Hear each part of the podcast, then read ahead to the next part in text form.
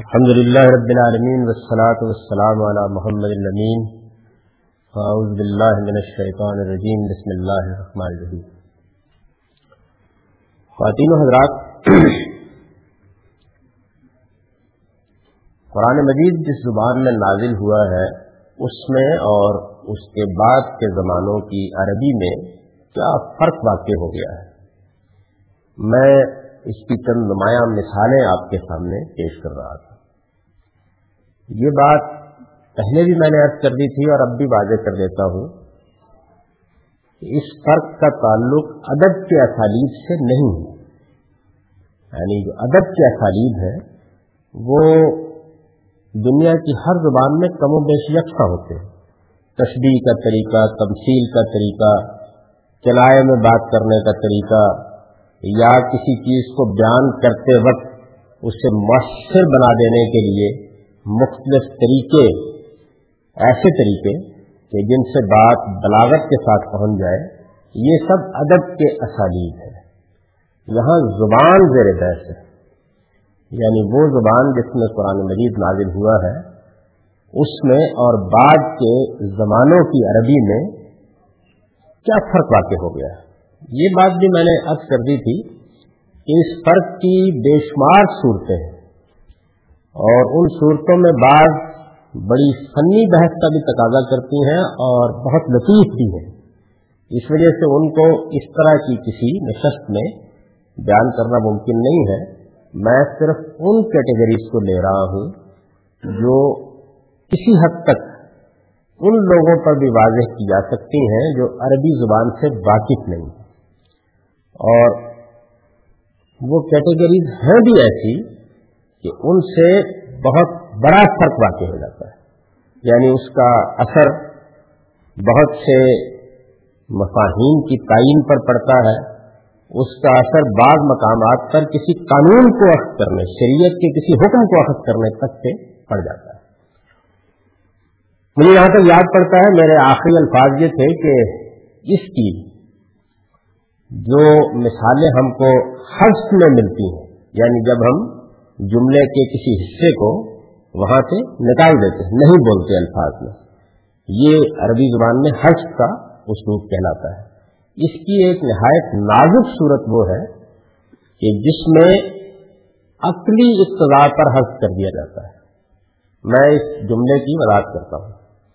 یعنی ایک بات کہی، اس بات کو کہہ دینے کا اگر منطقی اور عقلی نتیجہ نکالا جائے تو ہر عاقل وہ نکالے بغیر نہ رہے۔ اس کو کہتے ہیں عقلی اقتضا۔ اقتضا وہی ہے جس کو آپ تقاضا بولتے ہیں۔ یعنی کسی چیز کا عقلی تقاضا ہے۔ اس کی ایسی کرنری ہے۔ اس کا ایسا نتیجہ ہے کہ جس نتیجے کو کوئی عاقل بھی نظر انداز نہیں کر سکتا۔ جیسے ہم نے اس سے پہلے حرف کی مثالیں دیکھی تو اس میں یہی ہوتا ہے نا کہ جملے کے ایک حصے میں چند ایسے الفاظ ہوتے ہیں کہ زبان کا ذوق رکھنے والا آدمی یہ سمجھ لیتا ہے کہ اس کے اس دوسرے حصے میں ان کو امت کر دیا گیا ہے، حس کر دیا گیا ہے، نکال دیا گیا ہے۔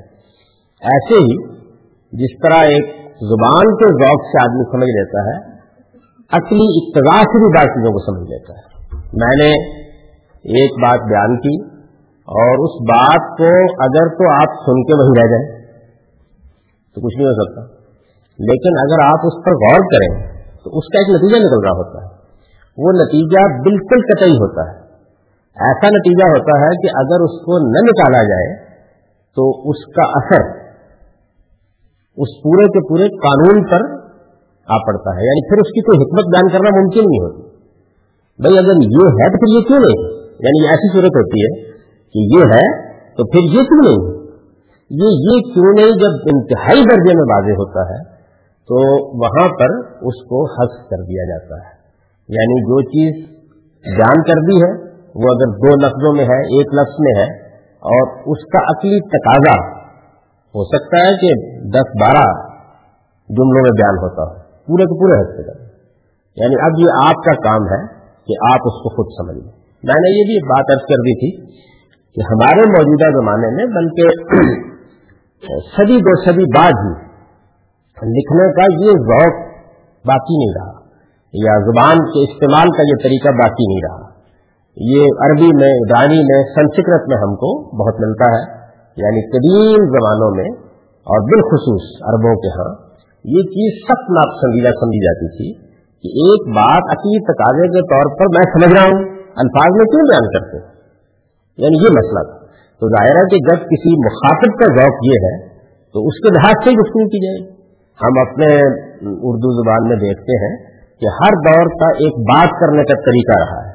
اب اس دور میں وہ طریقہ انتہائی پسندیدہ، سب کے نزدیک محبوب، اس سے ہٹ کر کوئی بات کیجیے تو لوگوں کے لیے اجنبی ہو جائے۔ لیکن کسی زمانہ نہیں گزرتا کہ بعض اسالیب، بعض طریقے لوگوں کے لیے اجنبی ہو جاتے ہیں۔ تو اس میں پھر ماضی کا سفر کرنا پڑتا ہے۔ یعنی جو لوگ بھی اس زبان کا اچھا ذوق پیدا کرنا چاہتے ہوں ان کو ایک ذہنی سفر کرنا پڑتا ہے کہ وہ ماضی میں جائیں اور وہاں سے جا کر یہ دیکھ لیں کہ اس زمانے کے لوگوں کا بات کرنے کا کیا طریقہ تھا، بات سمجھنے کا کیا طریقہ تھا۔ تو اس کی نہایت نازک مثال ہے، یہ سورہ نساء ہے۔ اور سورہ نساء کی یہ تیئیس نمبر آیت ہے۔ یہ قرآن مجید کی وہ جگہ ہے جہاں اللہ تعالی نے ان خواتین کی سرس بیان کی ہے جن سے نکاح کرنا ممنوع ہے۔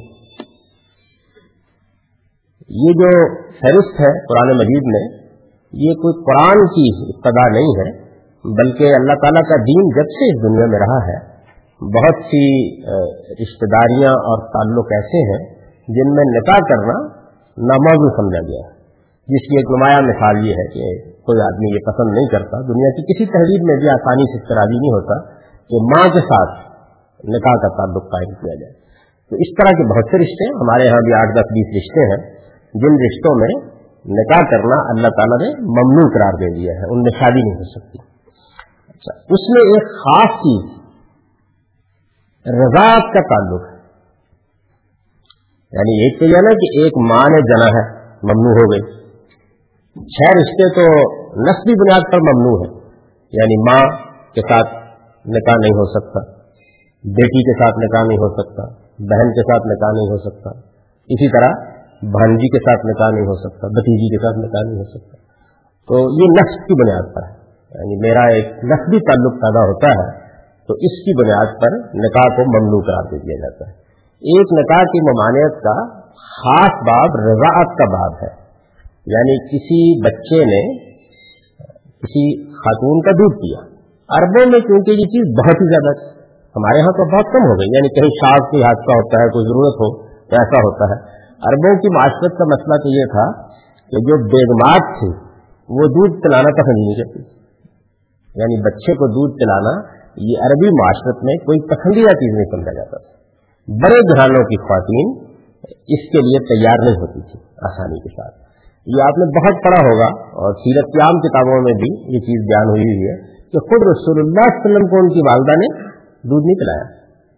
یعنی بڑے جہانوں کی خواتین اس کو اپنے لیے آر سمجھتی تھی یہ معاشرتی معاملات ہیں اور عام طور پر ایسی چیزوں کے بارے میں جس سے کوئی بڑا فساد نہ پیدا ہوتا ہو، شریعت بھی مداخلت نہیں کرتی یعنی کہ اس کا مزاج نہیں۔ ایک چیز پسند نہیں کی جاتی تو ٹھیک ہے، کوئی فرق نہیں پڑتا اس سے۔ اگر اس سے کوئی مفسدہ پیدا نہیں ہوتا تو اسے قائم رکھا جائے گا۔ مجھے اس کا ایک بڑا دلچسپ تجربہ ہوا۔ میں اپنے ایک بزرگ کے ہاں آج سے کئی برس پہلے کراچی میں مہمان ہوا، وہ ہمارے پرانے بزرگوں میں سے۔ تو انہوں نے مجھ سے کہا کہ شامی کو تم کو چلا جانا ہے، تو باہر کھانا نہیں کھانا، دوپہر کا کھانا گھر میں کھانا۔ اب جب کھانے کے لیے دسترخوان بچھایا گیا، تو اس میں جو کچھ بھی موجود تھا، اس میں بہت تکلف تھا۔ یعنی ان کے ہاں خاص طرح کی نہاری بنتی ہے خاص طرح کے پائے پکتے ہیں۔ تو یہ سب بڑے اہتمام سے تھا۔ اچھا مجھے یہ بھی معلوم تھا کہ ان کے یہاں کوئی ملازم نہیں ہے۔ اور عام طور پر ان کی بیگم کھانے پکاتے ہیں، بہت اچھے کھانے پکاتی ہیں۔ اور خاص طور پر اس معاملے میں تو ان کا بہت شعرا رہا، وہ نہاری بہت اچھی بناتی بلکہ وہ اتنا شعرا رہا کہ ہمارے ممدو وارانا سید ابو اللہ صاحب مودودی نہاری کے بہت شاید اور پٹھان کوٹ کے زمانے میں یہی بزرگ جن کا میں ذکر کر رہا ہوں، یہ ان کے لیے نہاری لے کر آئے۔ اب اس زمانے میں جہاز تو ہوتے نہیں تھے۔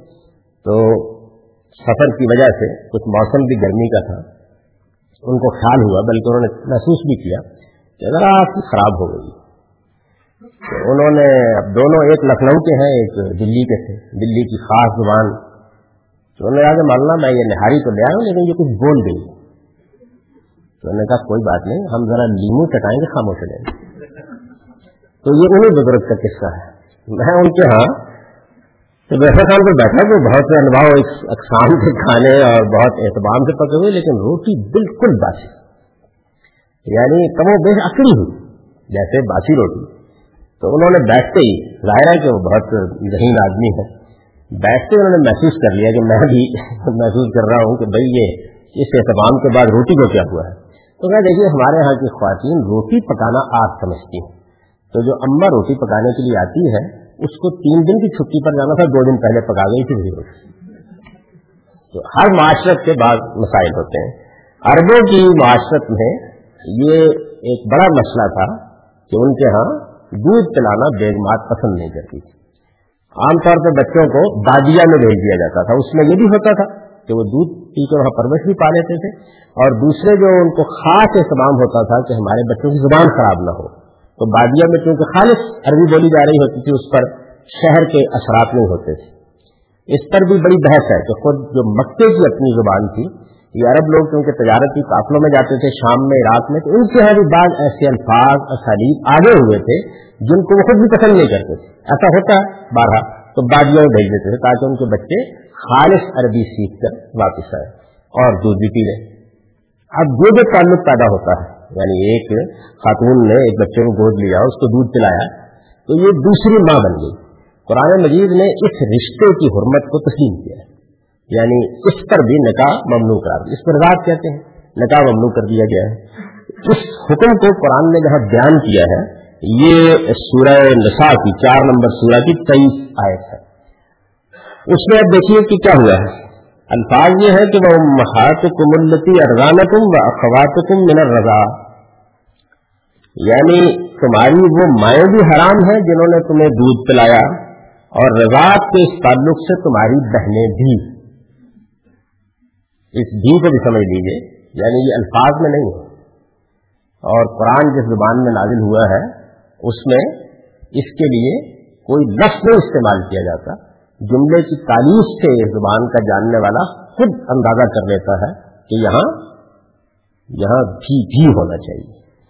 تو یہ بھی جو ہے، یہ قرآن مجید میں کسی جگہ لفظ بیان نہیں ہوا۔ یہاں بھی ترجمے میں ہم اس کو بیان کر دیں گے۔ اور تمہاری وہ مائیں بھی حرام ہیں جنہوں نے تمہیں دودھ پلایا اور رضاط کے اس تعلق سے تمہاری بہنیں بھی۔ یہ قرآن کے الفاظ کا سارا ترجمہ ہے۔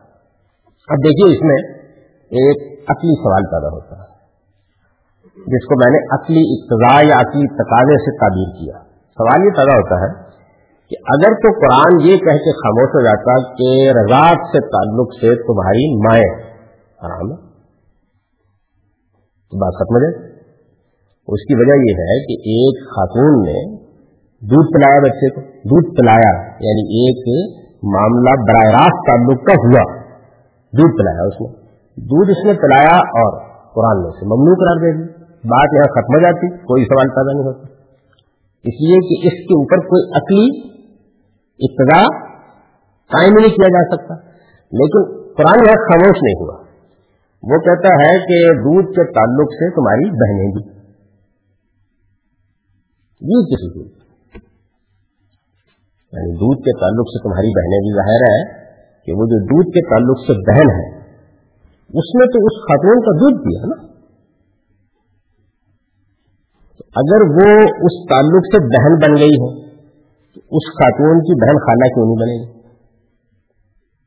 یہ تو سوال ہو گیا نا پہلے کیونکہ اگر تو براہ راست تعلق تک بات رک جاتی تو پھر تو کوئی مسئلہ نہیں تھا۔ جب بہن بھی بننی ہو گئی، تو بہن تو اس لیے ممنوع ہوئی ہے نا کہ وہ اس کا دودھ پینے والی ہے۔ یا اس کے حق ہوئی۔ یعنی ایک خاتون نے کسی بچے کو دودھ پلایا، اس کی بیٹی ہے۔ وہی بہن بنے گی نا اس کی۔ اس کی بیٹی ہے۔ یا وہ اس کے بطن سے پیدا ہوئی ہے، یا اس نے اس کے ہاں دودھ پیا ہے۔ اب یہ رضائی بہن ہے۔ تو رضائی بہن جو ہے، یہ تو اس ماں کے تعلق کے واسطے سے ممنوع ہو گئی۔ ماں کے تعلق کے واسطے سے یہ بہن بن گئی۔ دودھ پی کر بن گئی یا بطن سے پیدا ہو کے بن گئی۔ تو خالہ خالہ کیوں نہیں بنی؟ پھوپھی پھوپھی کیوں نہیں بنی؟ اچھا اس کا شور بات کیوں نہیں بن گیا؟ فوراً تو یہ عقلی اقتدا ہے۔ اب یہ عقلی اقتدا جو ہے، یہ تمام رشتوں کا احاطہ کر لیتا ہے۔ یعنی مطلب یہ ہے کہ اگر پرانے مجید نے ماں تک بات ختم کر دی ہوتی، تو آگے بڑھنے کے لیے کوئی عقلی تقاضا پیدا نہیں ہوتا لیکن جیسے ہی بہن کو شامل کیا تو دلواس تعلق پیدا ہو گیا۔ اب دلواس تعلق کو تو پھر عقل نہیں روک سکتی۔ وہ کہے گی کہ اس کو بڑھاؤ۔ جہاں تک یہ جاتا ہے، ایسا ہی یعنی ایسا ہی ہے۔ قرآن مجید نے اس کو الفاظ میں بیان نہیں کیا۔ اس لیے بیان نہیں کیا کہ یہ عقلی تقاضا ہے اور اس عقلی تقاضے کو اس زمانے کی عربی کے ذوق رکھنے والے آدمی کو سمجھنا چاہیے۔ یعنی یہ بات الفاظ میں بیان کرنا بلادت ہوگی۔ چنانچہ یہ وجہ ہے کہ رسول اللہ صلی اللہ علیہ وسلم نے یہ بات جب لوگوں کو اس معاملے میں تھوڑا بہت ظاہر ہے کہ ہر سطح کے لوگ نہیں ہوتے ابہام ہوا تو آپ نے بیان کر دیا۔ آپ نے بتا دیا کہ جس طریقے سے دہن ممنوع ہے، اسی طرح رضاط کے تعلق سے تمام رشتے ممنوع یہ قرآن مجید پر کوئی اضافہ نہیں ہے، بلکہ ٹھیک اس کے الفاظ کا عقلی تقاضا ہے۔ تو یہ بھی ہر سی کی مثال ہے۔ یعنی یہ پوری بات کہنی چاہیے تھی اصل میں۔ یہ کہنا چاہیے تھا کہ رضاط کے تعلق سے تمہاری مائیں ممنوع ہیں، بہنیں ممنوع ہیں، اور یعنی جتنے بھی رشتے پیدا ہوں۔ تو یہ بات کیونکہ اور جتنے بھی رشتے پیدا ہوں یعنی اس تعلق سے جتنے بھی رشتے پیدا ہو جائیں وہ اگر نصب کی بنیاد پر ممنوع ہے، تو پھر رواج کے تعلق پر بھی ممنوع ہوں یہ اتنا پورا جملہ ہے جس جملے کو قرآن مجید نے حج کر، نکال دیا یعنی یہ نہیں الفاظ میں۔ اس کو آدمی سمجھ لیتا ہے۔ تو یہ ایک اور اس کا نازک پہلو ہے۔ یعنی رسول اللہ علیہ وسلم نے وضاحت کر دی، ورنہ یہ ہے کہ اس اسلوب کی اپریسیشن اگر نہ ہو، تو پھر بڑی بحثیں پیدا ہو سکتی اس کے نتیجے میں۔ بحثیں اس لیے پیدا نہیں، مسلمان یعنی مانتے ہیں اس بات کو۔ اس بات کو مانتے ہیں۔ اس لیے حضور نے اس کو واضح کر دیا۔ تو بہت سے جھگڑے کو پیغمبر صلی اللہ علیہ وسلم نے چکا دیے۔ تاکہ وہ بعد میں پیدا نہ ہو، تاکہ زبان کے عمل سے جو تھوڑے بہت تغیرات ہو رہے ہیں، ان میں لوگ اپریشیٹ کرتے ہیں لیکن یہ بالکل واضح ہے۔ یعنی اس کی اتنی مثالیں موجود ہیں، بلکہ میں نے ایک مطلب استقصال کرنے کی کوشش کی۔ کلام عرب میں نہایت عمدہ مثالیں اس کی موجود ہے عقلی اقتدا کی بنیاد پر پوری پوری بات حس ہو جاتی ہے۔ اور عقلی اقتدا یعنی اس کا، اس سے تعلق نہیں ہوتا کہ کوئی زبان کے عادت کے مسئلے ہیں۔ عقلی تک آ جائے ایک بات بیان کر دی ہے۔ عقل کہتی ہے کہ اس سے دوسرے حصے کو بیان نہیں ہونا چاہیے، اس لیے وہ بیان نہیں کیا جاتا۔ تو ایک اس کی نازک مثال یہ بھی ہے۔ یعنی یہ اس لیے نازک میں کہتا ہوں کہ اس سے رشتوں کی حرمت اور حلت وابستہ ہے۔ اتنا بڑا معاملہ ہے، لیکن اس زبان کا اصول یہ بھی یعنی اس میں اللہ تعالیٰ نے اس کو بیان نہیں کیا۔ اسی آیت میں، یہ جس آیت میں حرمتیں بیان ہوئی، اسی میں اس کی ایک اور مثال دی اسی طرح کی۔ اور دوسری جگہ پر بھی اس کی بات مثال قرآن مجید میں موجود ہے۔ بہرحال یہ ایک اسی کا خاص پہلو ہے جس سے اس زبان کے فرق کو معلوم کیا جا سکتا ہے۔ یہ تو جناب معاملہ ہوا حج کا یعنی کسی موقع کے اوپر ایک حصے کو آپ حج کر دیتے ہیں۔ میں نے جب کیا تھا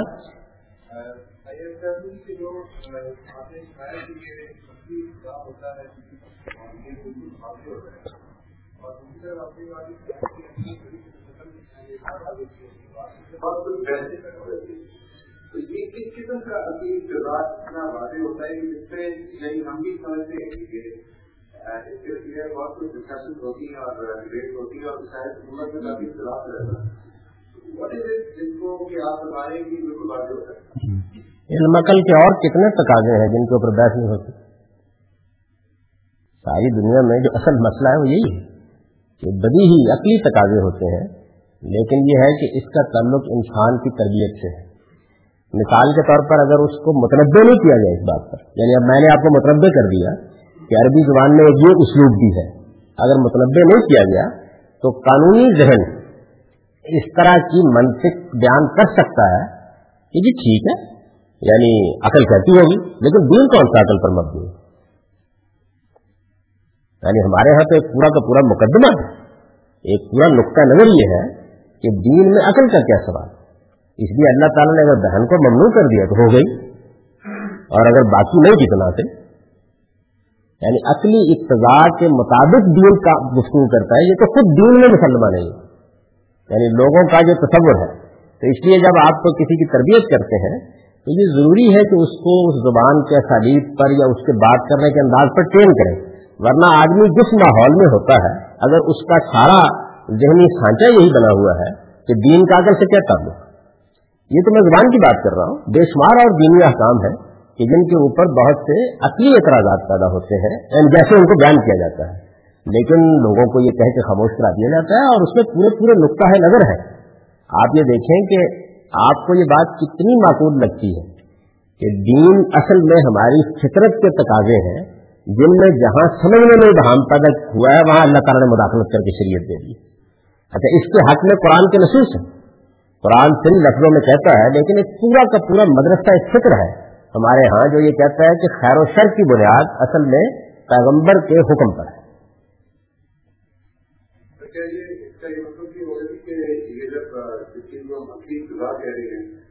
کو جب ہم شریعت ساری جہاز کریں گے تو اس میں شامل کریں گے یا یہ نہیں یہ جو زبان کی بنیاد پر چیزیں نکلتی ہیں وہ تمام تر اصل شریعت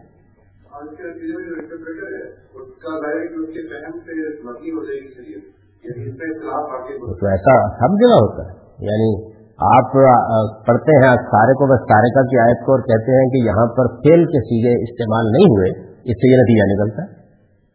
یعنی وہ چیز شریعت نہیں ہے کہ جس میں جو کچھ قرآن میں بیان ہوا ہے یا جو کچھ دین میں بیان ہوا ہے خواہ وہ کسی اسلوب میں بیان ہو گیا ہے اس کے آگے آپ کوئی حکم بیان کرنا چاہتے ہیں۔ یعنی جہاں دین آپ بیان کر رہے ہیں، تو وہاں پہ جیسے آپ لفظ سمجھ رہے ہیں، ایسے ہی اسلوب سمجھ رہے ہیں۔ یعنی اس میں کوئی فرق نہیں۔ اسی چیز کو نہ سمجھنے کی وجہ سے بعض لوگوں نے یہ خیال کر لیا کہ قرآن مجید کا لفظی ترجمہ کرنا چاہیے۔ یعنی وہ کہتے ہیں کہ اس میں دیکھیے ہم جسارت کیسے کریں، جملے کو با محاورہ کر دینے کی۔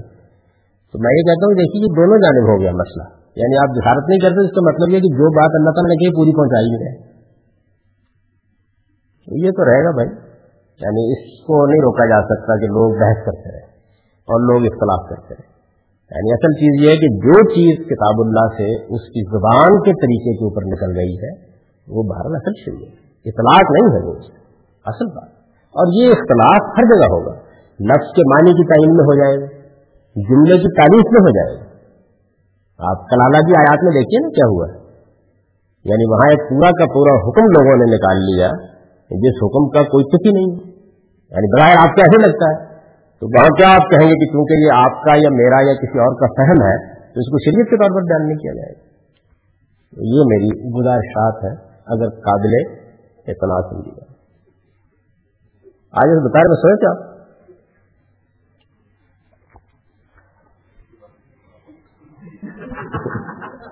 اور ذاتیات پر نہیں کرنا چاہیے۔ یہ میرے بڑے عزیز شاگرد ہیں جی، وہ کبھی کبھی ان کے ساتھ میں ایسی باتیں کر لیتا ہوں، آپ محسوس نہ کریں۔ تو میں یہ گزارش کر رہا تھا کہ تین کیٹیگریز میں نے آپ کی خدمت میں عرض کی اور ان میں سے آخری جس پر ہم گفتگو کر رہے تھے، وہ حج کی کیٹیگری ہے۔ اب میں نے اس کی مثالیں آپ کو سمجھا دی بہت سی۔ میں صرف چند چیزوں کے بارے میں یہ آپ کو بتانا چاہتا ہوں، طالب علمانہ طریقے سے۔ کہ کہاں کہاں یہ چیز اور بھی ہوتی ہے۔ یعنی یہ بات تو میں پہلے واضح کر چکا ہوں کہ جملے کے دو حصے ہوں گے، ان میں دو چیزوں کا تقابل کیا جا رہا ہوگا اور اس میں مثال کے طور پر ایک طرف اگر یہ کہہ دیا ہے کہ فضا میں اڑنے والے پرندے، تو دوسری طرف زمین پر چلنے والے درندے، اس میں زمین پر کہنے کی ضرورت نہیں، مثال کے طور پر۔ وہ خود بخود اس میں سمجھ لیا جاتا ہے۔ اسی طرح کی ایک بڑی دلچسپ چیز جو ہے وہ بل ہے، اس میں بڑے بل ہے یہ جو آپ بولتے ہیں نا، میں نے تو یہ کام نہیں کیا، بلکہ انہوں نے کیا یہ بلکہ جو ہے تو یہ عربی زبان میں بل ہے۔ یہ عربی ہی کا بل ہے، جس پر ایک کافی بیانیہ کا اضافہ کر کے بل کے بنا دیا گیا یہ جو کے ہے نا، کے۔ وہ آتا تھا، کے، میں جاتا تھا، کے۔ تو یہ کے جو ہے، اس کو فنی زبان میں کہتے ہیں کافی بیانیہ۔ یعنی گویا یہ کیا کہتا ہے، ایک کاف ہے جو بتاتا ہے کہ تو یہ اس سے اس کے ساتھ جو اصل لفظ ہے وہ ہے بل، یہ عربی کا ہے۔ جیسے عربی کے بہت سے اور الفاظ اردو زبان میں استعمال ہونے لگ گئے، ایسے یہ بل ہے۔ جو ہماری اردو میں پہنچتے پہنچتے اس کافی بیانیہ کے علاقے کے ساتھ بل کے ہو گیا۔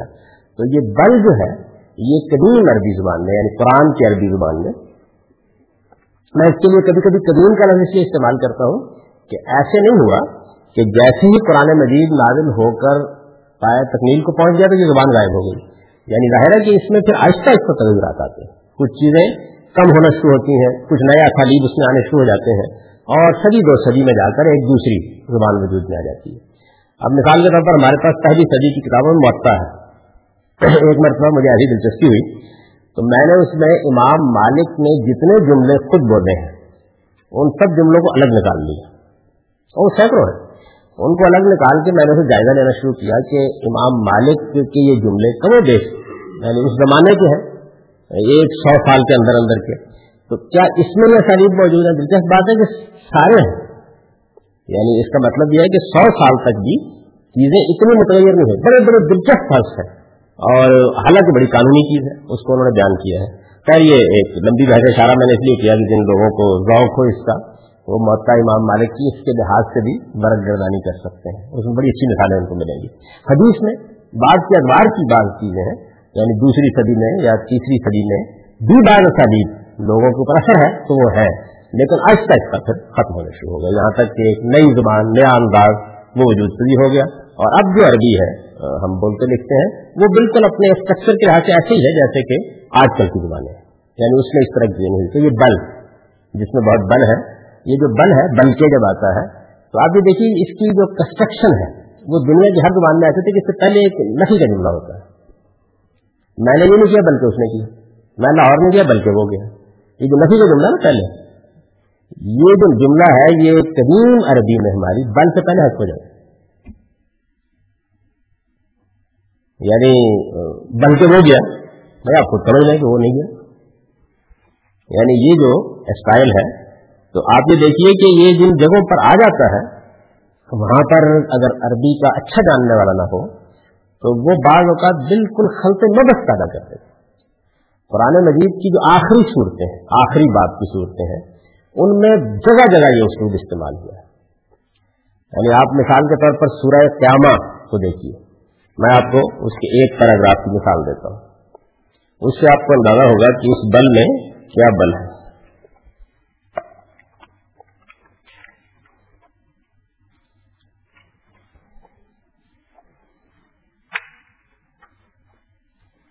سورہ قیامہ سیونٹی فائیو سورہ ہے قرآن مجید کی۔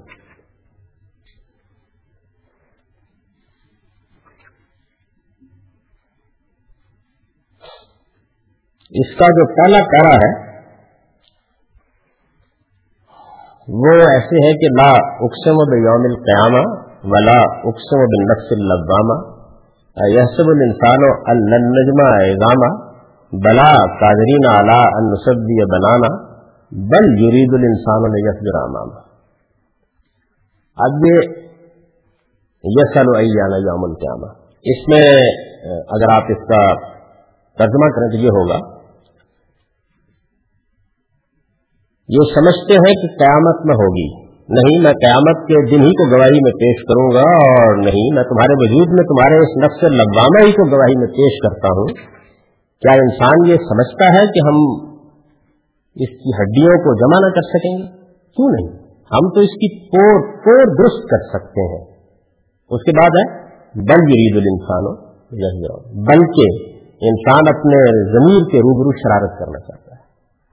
تو اب بیچ میں ایک چھوٹا ٹکڑا ہے جو ہنس کر دیا اس کو آپ کھول دیں تو ایسے ہوگا کہ انسان یہ سمجھتا ہے کہ ہم اس کی ہڈیوں کو جمع نہ کر سکیں گے کیوں نہیں؟ ہم تو اس کے پور پور کو درست کر سکتے ہیں۔ نہیں، یہ بات نہیں، بلکہ واقعہ یہ ہے کہ انسان اپنے زمین کے روبرو شرارت کر رہا ہے۔ نہیں، یہ بات نہیں۔ یہ حصہ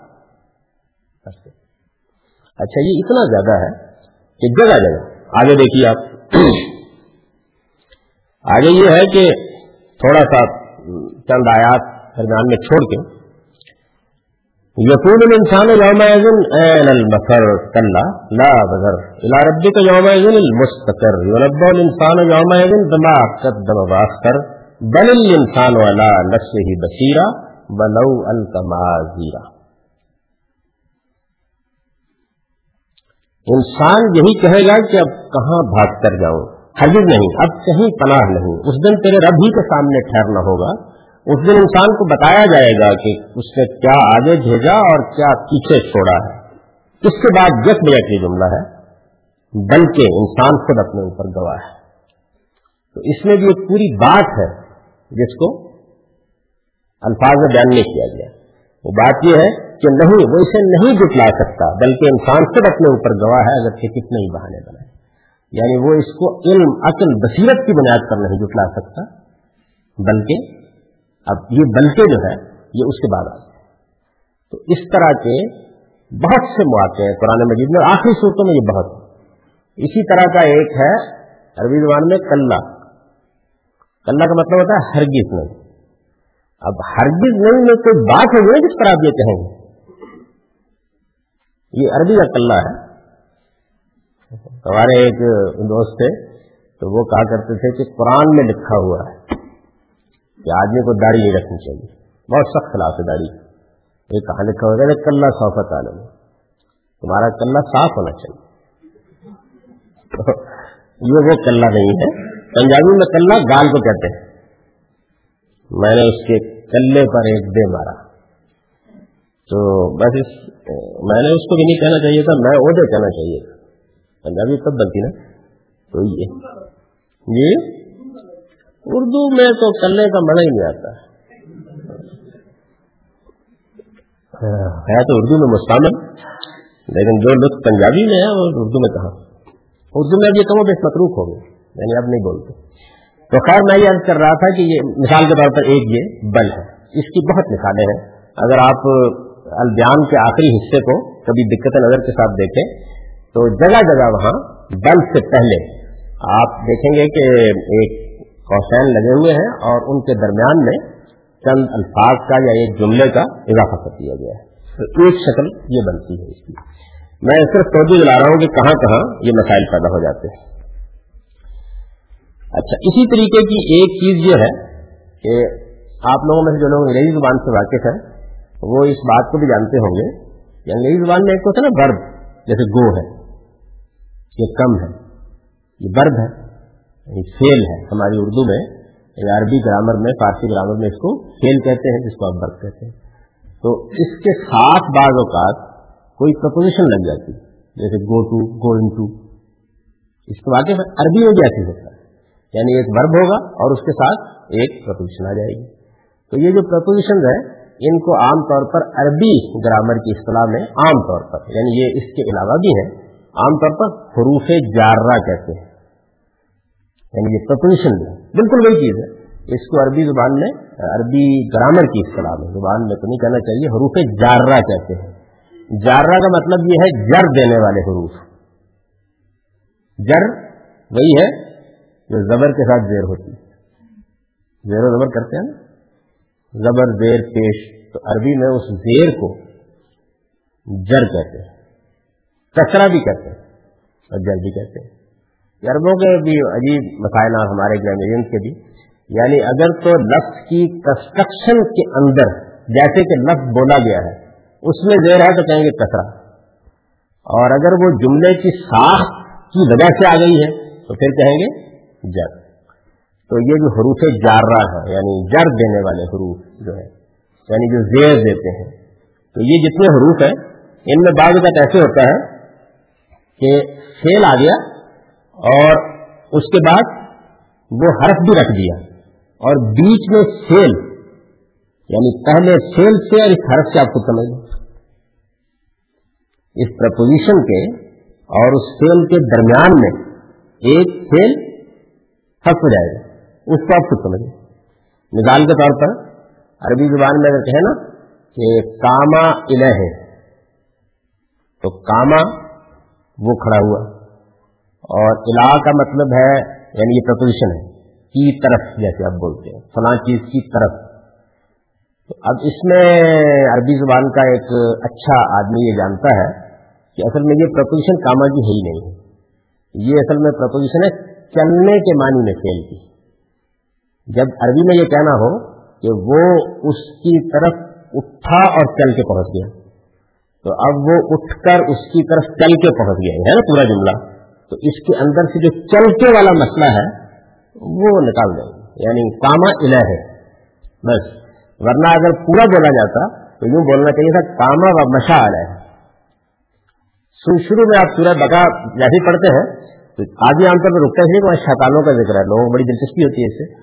وہ ہے نا اربوں کے سرداروں کا ذکر ہو رہا ہے، تو وہاں یہ ہے کہ خلو الا شیاتی تو وہاں بھی خلاؤ جو فیل ہے، یہ ورب ہے، اس کے بعد جو پرپوزیشن آئی ہے علاج کی، اس کے بیچ میں ایک چیز نکال دی گئی۔ اچھا۔ اس کو ایک اور طریقے سے بھی بیان کرتے ہیں، وہ میں آگے آپ کو بتاؤں گا۔ لیکن یہ بھی ایک طرح سے ہر کی ایک قسم ہے۔ یعنی گویا درمیان سے ایک چیز کو آپ نے نکال دیا۔ اچھا، اس میں ایک اور دلچسپ چیز ہوتی ہے کہ عرب، عربوں کے ہاں قسم کا ایک طریقہ ہے۔ وہ آگے ہم اس کو زیر بحث لائیں گے۔ قسم کا پرانی زبان میں ایک طریقہ ہے۔ تو اس کے بعد جو جملہ بولتے ہیں، اس میں بڑی دلچسپ صورتحال پیدا ہوتی ہے۔ یعنی جملہ ہوتا ہے پازیٹو اور مطلب ہوتا ہے نیگیٹو یعنی جملہ جو ہے وہ اپنے معنی کے لحاظ سے پازیٹو ہوتا ہے۔ اور اس کا نتیجہ کیا نکلتا ہے؟ یہ میری سمجھ میں بڑی مشکل سے آیا۔ کہ یہ کیوں ہوتا ہے؟ لیکن بہرحال ہوتا ہے۔ اس میں کچھ نہیں ہو سکتا۔ میں ایک مرتبہ مریض کے میرے زمانے میں ہوا کرتا تھا۔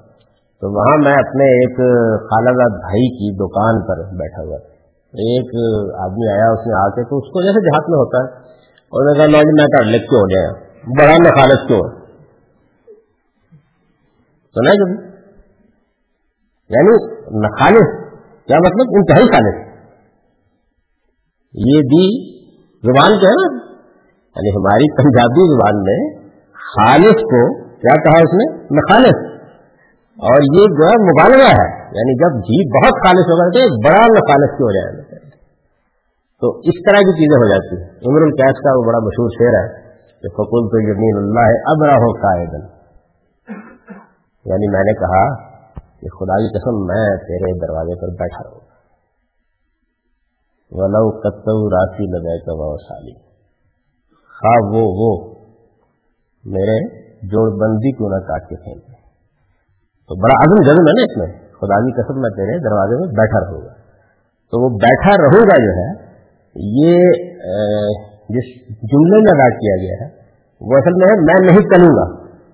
اور جو الفاظ میں ہوئے، وہ ہے کہ چلوں گا۔ لیکن جو آدمی اس زبان کے مزاج سے واقف ہے، وہ یہ جانتا ہے کہ یہاں پر ایک لا یعنی نہیں، یہ حس کر یہ اس کی ایک اور مثال ہے۔ خیر، یہ میں نے آپ کو چند چیزوں کی طرف اشارہ کر دیا۔ اس سے پہلے بالاجمال بتا چکا ہوں کہ شرط کا جملہ ہوگا جواب شرط حق ہو جائے گا۔ اسی طرح سے اس مثال بھی میں نے دے دی تھی آپ کو۔ اسی طریقے سے بعض اوقات قسم کا جملہ ہوگا، جواب قسم حق ہو جائے گا۔ یعنی خدا کی قسم، آگے نہیں بولنا۔ ویسے ہماری زبان میں بھی اس کی بڑی اچھی مثالیں ہوتی ہیں۔ مثلا مثال کے طور پر اگر ابھی آپ کال میں بیٹھے ہوئے خدا نخواستہ، اور یہاں سانپ نظر آ جائے۔ تو آپ اس میں گرامر کے قواعد کے مطابق یہ نہیں بولیں گے، یہ سانپ ہے۔ نہیں بولیں گے ہاں۔ تو اس میں کیا ہوا ہے؟ اس میں اصل میں یہ ہے کہ جملے کچھ حصے ہنس ہو گئے۔ یعنی ان کو بولنا اس موقع کے اوپر موضوع نہیں۔ ہنس کر دیا۔ تو یہ سادہ مثال ہے۔ عربی زبان میں یہی چیز ہے یہ اٹھتی ہے اور بے شمار اور اسالیب میں ڈھلتی بدلتی کری جاتی ہے۔ جب آدمی جیسے جیسے اس کا ذوق کاٹنا ہوتا چلا جاتا ہے، تو پھر اس کو پتا ہوتا ہے یعنی یہ آپ کہیں گے یہ کیسے پتا چلتا ہے؟ یعنی یہ کیسے معلوم ہوتا ہے کہ ہٹوں گا کی جگہ نہ ہٹوں گا میں نے ابتدائی جو تھوڑی بہت تعلیم جو بچہ ہوتا ہے، تعلیم کا اپنی بڑی چھوٹی بہن سے پائی اس نے مجھے بتایا کہ کینچی جو ہے نا، یہ بڑے کاٹ سے لکھا جاتا ہے، اور کتا چھوٹے کاٹ سے لکھا جاتا ہے، میں نے قاعدہ بند کر دیا۔ میں نے یہ تمہیں پتہ نہیں چلے گا ساری زندگی۔ بول تو میں کاٹ رہا ہوں، آپ کہتے ہیں بڑے کاٹ سے لکھا جائے۔ گا اب کبھی تکلیف ہوتی ہے؟ اطمینان سے کینچی آپ اس پہ لکھ دیتے ہیں کتا اس پہ لکھ دیتے ہیں۔ تو اس کا تعلق اصل میں اس سے ہے کہ جب آہستہ آہستہ آپ کو مارفت ہو جاتی ہے یعنی سمجھ میں آنے لگ جاتا ہے، تو پھر وہ یہ بالکل عام سی چیزیں ہوتی ہیں۔ پہلی مرتبہ کبھی سائیکل چلانی چاہیے۔ معلوم ہوتا ہے کہ زمین نیچے سے نکل رہی ہے، اور عام طور پر سائیکل پہ بٹھا کے جو سائیکل چلانا سکھاتے ہیں نصیحت کی گھر ساتھ میں دیکھتے اور آج دور نیچے دیکھتا بہت گرا ہوا۔ تو یہ زبانوں میں بھی ہوتا ہے، چیزوں کو سیکھنے میں بھی ہوتا ہے۔ میں نے گاڑی سیکھنے کی ایک مرتبہ کوشش کی۔ خالد ظہیر صاحب اس میں میرے استاد بنے، میں مار پہلی برتن مجھے پتا چل گیا کہ بھائی یہ تو کچھ نہیں ہو سکتا۔ یہ کیا کہا جا سکتا ہے؟ میں توبہ کر لوں اس سے، لیکن توبہ نہیں کرنی چاہیے۔ آپ مارے پھر گریں، پھر اٹھیں، تو آہستہ آہستہ آپ گاڑی چلانا سیکھ لیتے ہیں۔ حوصلہ مند ہونا چاہیے۔ تو یہی زبان کا معاملہ ہوتا ہے کہ اس میں یہ سب ہوتا ہے۔ تو یہ ذرا تین کیٹیگریز کا میں نے آپ کو تعارف کرایا کہ جس میں یہ ہوتا ہے۔ اس کے بعد ایک دلچسپ چیز وہ ہے یعنی وہ کیٹیگری میں اس کو الگ سے میں اس کی توجہ دلا رہا ہوں، اس کی مثال میں دے چکا ہوں، اس لیے اس کو بحث کرنے کی ضرورت نہیں ہوگی۔ یہ جو بھی میں نے آپ کو مثال دی نا یعنی کسی موقع کے اوپر جو فیل ہے، اس کو حج کر دیا اور اس کی جو پریپوزیشن اس کو رہنے دیا یعنی اصل میں تو دو فیل وہ اٹھا اور چلا۔ تو وہ اٹھا اور چلا اور کی طرف کہیں جائے گا نا، چل کے۔ تو کیا کیا؟ اس میں سے اور چلا والا حصہ نکال دیا۔ تو یہ جو اور چلا والا حصہ ہے یعنی آپ نے کیا کیا؟ فیل کو بیچ میں سے نکالا پرپوزیشن اس کی رہنے دی اور ورب پہلے والا رہنے دیا۔ تو اس کو اصطلاح میں تزمین کہتے ہیں۔ یہ مضمون لکھتے ہیں نا آپ۔ جیسے اس کا مطلب یہ ہوتا ہے تزمین یعنی جو سمجھیے کہ یہ چیز جو ہے یہ بیچ میں پڑی ہوئی ہے، اس کے اندر موجود ہے۔ اس کو الفاظ میں بولنے کی ضرورت نہیں۔ اس کی بڑی بڑی دلچسپ مثالیں قرآن مجید میں موجود ہیں۔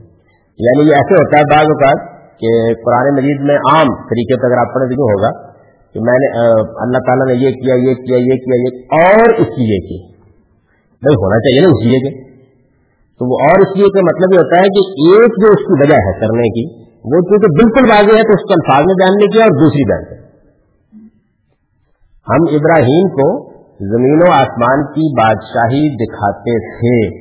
اب اس کے بعد اس لیے کہ یہ کچھ کہنا چاہیے تھا نا، یہ خرچ کر دیا۔ اور آگے کہہ دیا بولے یقین ملن کے اور اس لیے کہ وہ یقین کرنے والوں میں بنے تو یہ ہم پھر اس پورے کلام سے خود سمجھ لیتے ہیں اتنی بات یہاں پر خرچ کر دی تو یہ چیز جو ہے، یہ بھی ایک طرح کی تزمین ہو جاتی ہے۔ اس کی بہت سی صورت ہے یعنی یہ بڑی وسیع اصطلاح ہے۔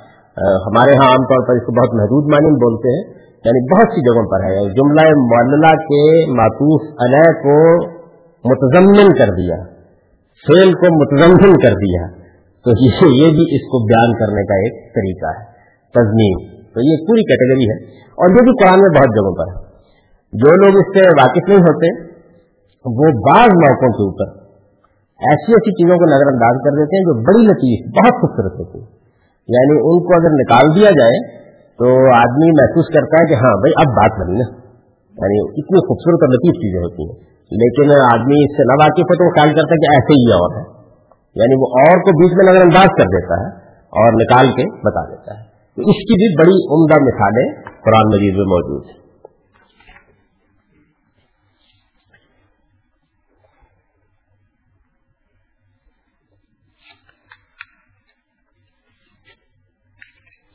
دیکھیے، یہ قرآن مجید کی ایک آیت ہے۔ وہ کتاب ان ہو مبارک مصدق الزی بین ید یہ کتاب ہے ہم نے اس کو نازل کیا، بڑی برکت والی کتاب ہے، جو کچھ اس سے پہلے ہے، اس کی تصدیق کرتی ہے۔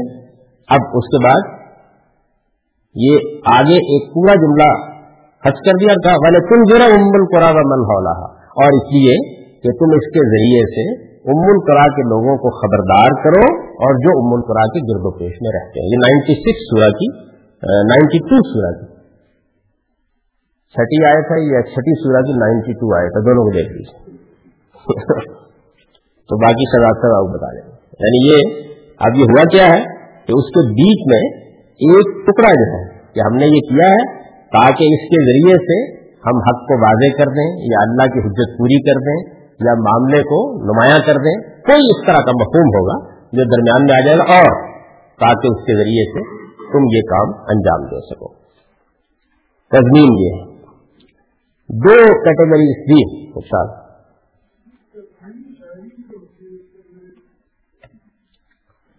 ہاں، وہ تو یہ ہوتا ہے نا کہ آپ نے کسی اور شاعر کا ایک مصرا یا آپ نے اس کا ایک شعر لیا، اس کو اپنی نظم کا حصہ بنا دیا یا اس مصرے کو حصہ بنا دیا یا اس مصرے پر مصرے لگا دیے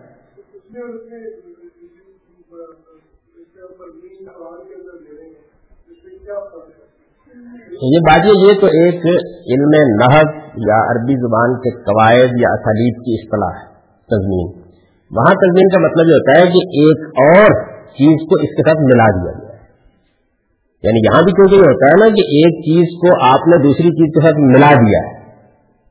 تو ملا دینے کے مفہوم کی وجہ سے یہ لفظ دونوں جگہ بولا جاتا ہے، دونوں جگہ اس کے معنی یکساں اچھا نہیں یعنی وہ فن شاعری کی اصطلاح ہے اس میں آپ یہ کرتے ہیں کہ کسی اور شاعر کا ایک مصرا یا شعر وہ لیتے ہیں اور اوپر اپنے مصرے یا اشعار لگا دیتے ہیں۔ تو اس کو بھی ادب کی اصطلاح میں تزمین کہتے ہیں۔ لیکن یہ شاعری کی اصطلاح ہے۔ یہ عربی شاعری میں پائی ہی نہیں جاتی تھی، قدیم میں۔ یہ پہلے پہلے فارسی شعراء نے اس کو اختیار کیا اور ہماری اردو میں بہت ہے۔ غالب نے بڑی اچھی تزمینیں کہی ہیں، بعض اور لوگوں نے اچھی تزمینیں کہی ہیں۔ اور ویسے میری نظر سے سب سے اچھی تزمین گزری تو آپ کو تعجب ہوگا۔ یہ جو بڑی مشہور ایک نعت کہیے یا سلام ہے، بہت پڑی جاتی ہے ہماری مسجدوں میں اور بعض اوقات بہت اچھی چیزیں ہوتی ہیں، ان کو بہت زیادہ بھیج دیا جائے۔ جیسے ایک بال میں سے نا، ہزاروں سال نرگس اپنی بے نوری کو آج تک انجین کی ریڈی کر لکھا ہوا۔ اور اس کے بعد ہزاروں سال نرگس اپنی بے یہ مجھے آج تک سمجھ نہیں آ سکا کہ سنجبین کا اس سے کہتا ہے۔ انارکلی میں گئے گرمیوں کے دنوں میں تو سنجین کی اور ایک وہ ہوتا ہے وہ خاص طرح کے مشروبات ہوتے ہیں، شربت ہوتے ہیں ریڈی ہوگی اس کی، اس کے اوپر لکھا ہزاروں سال نرگس اپنی دین بڑی مشکل سے ہوتا ہے، چمن میں دیدا برتا ہے۔ یعنی یہ ہر جگہ لکھا ہوتا ہے۔ تو بہت سے ایسے ہیں، یہ مشہور کلام ہے، سلام مصطفیٰ جان رحمت کے لاکھوں سلام اس کے اوپر ایک بدائیوں کے شاعر کی تزمین ہے اور بڑی یعنی ہر مصرے پر اس نے چار چار لگا دیے۔ بڑی خوبصورت۔ یعنی یہ اس کے اندر بھی بات بڑے خوبصورت اسالیب ہے لیکن تزمین بھی بہت اچھی۔ آپ کے لیے میں ایسے کیا کہ بریلویوں سے آپ لوگوں کو تھوڑی ہوتی ہے تب ان کے ہم اچھی چیزیں ہیں۔ احمد رضا خان بریلوی صاحب کے ایک تو ہے نا عقائد، نظریات، لیکن بات شعر بہت شعر اس میں ایک شعر ہے، یہ ان کا سلام ہے۔ لیکن اس کو شعر کو سمجھانے سے پہلے تھوڑی سی۔ یعنی دنیا میں وہ رسول اللہ پر سلام بھیجتے ہیں اور ظاہر انہوں نے یہ اسی جذبے سے لکھی ہے۔ اور وہ سلام پڑھتے ہیں۔ یعنی ان کے ہاں کا یہ ہے نا ایک خاص ذوق سلام پڑھا جائے گا۔ اور پھر اس کے بعد یہ بھی سال ہوتا ہے کہ جس مجلس میں پڑھا جا رہا ہے، وہاں رسول اللہ بھی تشریف لاتے ہیں۔ تو دنیا میں اس ذوق، شوق، محبت کے ساتھ وہ سلام، مصطفیٰ جان رحمت صلی اللہ سلام یہ ان کی مشہور سلام۔ ہے تو اس کو انہوں نے یہاں ختم کیا ہے نا اس کا مکتا ہے۔ تو اس میں مضمون یہ ہے کہ یہ تو میں یہاں پڑھ رہا ہوں۔ تو میری آرزو یہ ہے کہ جس دن میں میدان حشر میں جاؤں تو وہاں جاتے ہی رسول اللہ علیہ وسلم تو ظاہر فرشتوں کے جلو میں ہوں گے نا؟ یعنی ان کے خدام جو خدمت میں فرشتے کھڑے ہوں گے، وہ دائیں بائیں ہوں گے۔ تو جیسے ہی میں سامنے جاؤں تو وہ مجھ سے کہے، مجھ سے خدمت کے کچھ ہی کہے ہاں رضا۔ بس بات یہ ختم کر دیں۔ مجھ سے خدمت کے کچھ ہی کہے ہاں رضا۔ مصطفیٰ جانے رحمت اللہ۔ یعنی وہی پڑھو ذرا۔ تو آگے وہی نکلا ہو جائے مجھ سے خدمت کی کچھ ہی کہے ہاں مصطفیٰ جار رحمت کے لاکھ کو سنا تو اس میں پورا مضمون ہے جس کو انہوں نے مزمر کر دیا۔ تو ان کی شاعری میں بات بڑے اچھے نمونے ہیں، اگر آپ اس کو دیکھیں۔ نعتیں اچھی کے میں جی۔ یہ میں نے پہلے یاد کر دیا تھا کہ چیز درمیان میں نہیں رہی، اس لحاظ سے آپ اس کو حج کہتے ہیں۔ اور اس کا مضمون اس کے اندر چھپا ہوا ہے، اس لیے کو تبدیل کر دیتے تو چونکہ یہ آپ لوگ جب ہم لوگوں کی تحریریں پڑھیں گے یا مثلاً تدبر قرآن پڑھیں گے، تو کسی جگہ پر اس کو وہ تزمین کے لفظ سے ادا کر دیں گے اور کسی جگہ حق کے لفظ سے ادا کر دیں گے۔ تو اس لیے میں نے اس کو الگ بیان کر دیا تاکہ تدبر قرآن تو اردو میں ہے نا؟ تو پڑھیں گے تو بتائیں گے یہاں تزمین ہے۔ اور بعض جگہوں پر بیان کر دیں گے یہاں حج ہے۔ یعنی یہ دونوں اسالیب کیونکہ استعمال ہو جاتے ہیں، یہ آپ صرف اصطلاح ہے۔ یعنی اس سے کوئی فرق نہیں پڑتا۔ اصل میں بات صرف یہ ہے کہ حج کی تو ہزاروں قسمیں ہیں، لیکن تزمین میں عام طور پر یہ ہوتا ہے کہ یا تو جملے کی تعلیل کا کچھ حصہ نکل گیا ہے، علت کا، میں یہ اس لیے کروں گا یا یہ اس لیے ہونا چاہیے، اور یا فیل جو ہے، اس کا پرپوزیشن یا جار رہ گیا اور وہ نکل گئی۔ تو سمجھ لیجیے کہ ایک جنرل کیٹیگری ہے، اس کے ایک حصے پر اس کو بول دیا جاتا آپ کا ٹائم ہو جاتا درشن